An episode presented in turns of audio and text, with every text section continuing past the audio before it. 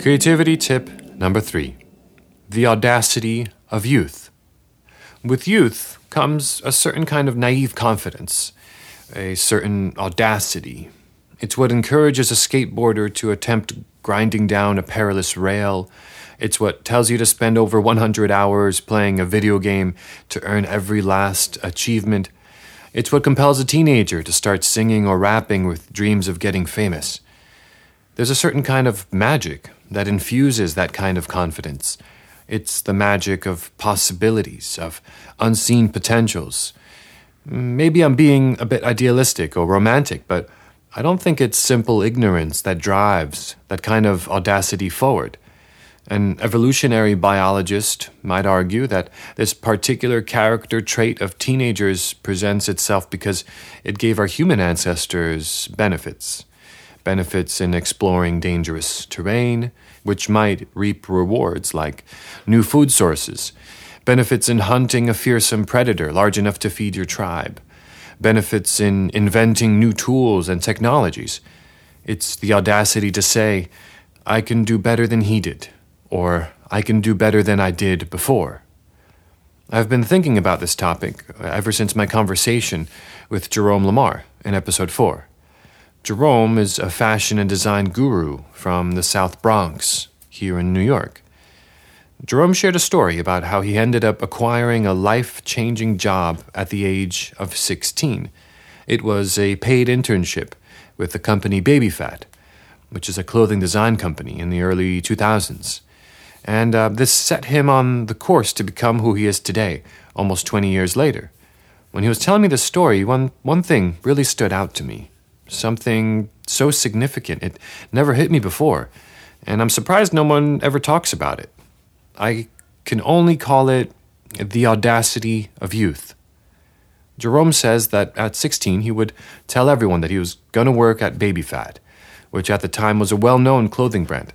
So he would call their New York offices every day after school, every day until the secretary knew him by name, every day asking about a possible internship opportunity. He was so determined to make this vision of his come true that he wasn't concerned about being rejected. He wasn't concerned, what will people think? Or maybe I'll just be annoying them. No. Instead, he was determined because he knew it is where he saw himself. He had the audacity to project a vision of who he wanted to be and pursued the steps to get there. And there is something really admirable about that, no? I mean, I think we can all learn from that. I wondered, is there anything comparable to Jerome's example that I could say I was that determined to pursue? Is there any dream job which would compel me to call or email their offices every day for months? I think as we get older, a lot of people lose pieces of their younger selves. Sometimes it's intentional, like giving up binge drinking because now you have a baby at home to take care of. And other times, it may be an unintended consequence of working nine to five. If you come home and you feel a bit tired, you might just want to veg out and not take in anything new or intellectually challenging. A lot of people's weekends are filled with chores and responsibilities, not leaving much time to be curious about the things you love. And perhaps this audacity of youth is also a casualty of growing older in the same way, of becoming a jaded adult, right? But maybe it doesn't have to be.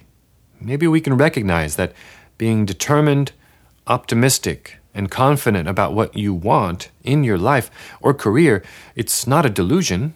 Maybe it's actually a strength. And it's one of the only ways to actually get what you want. What's that? It's, a, it's that great sports quote. You miss one hundred percent of the shots you don't take. And I can imagine the counter-arguments, of course. I mean, doesn't it mean we just spend time risking things that might not happen? Don't we just toy with disappointment and failure? Well, yes, of course. And that is a real concern. Anybody who pursues anything is always toying with disappointment and failure.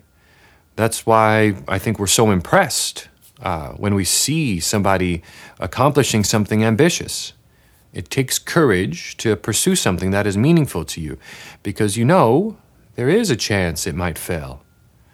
But if you counterbalance that with the knowledge that you will hate yourself in the future if you don't pursue it, well, that's a pretty good motivator.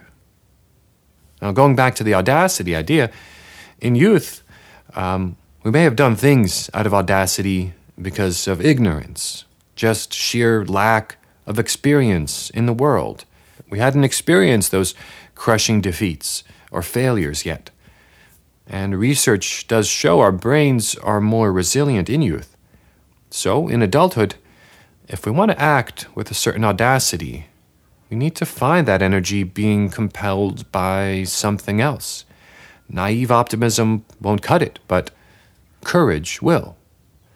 The knowledge that without risking failure, we can never succeed. That takes courage. Knowing you miss one hundred percent of the shots you don't take. So, if you have a goal in mind, perhaps an ambitious goal, take a small step toward that goal every day, as minor as it might seem. Learn something about it. Google a business that might be important in that field. Write or work on something related to that pursuit. There's a snowball effect over time.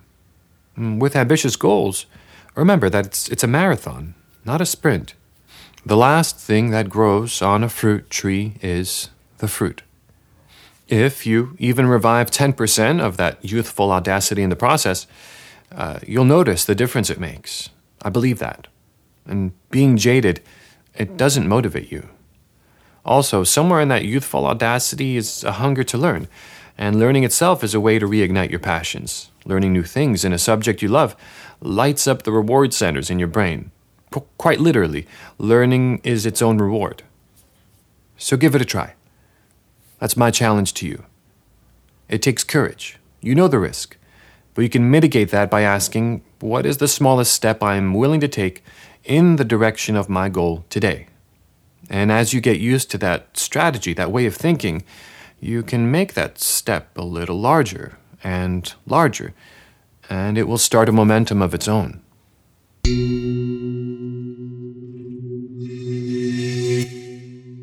If you enjoy that and you want to hear the other creativity tips, you can find them on my Patreon page in the posts section at patreon dot com. That's P A T R E O N dot com forward slash M J Dorian.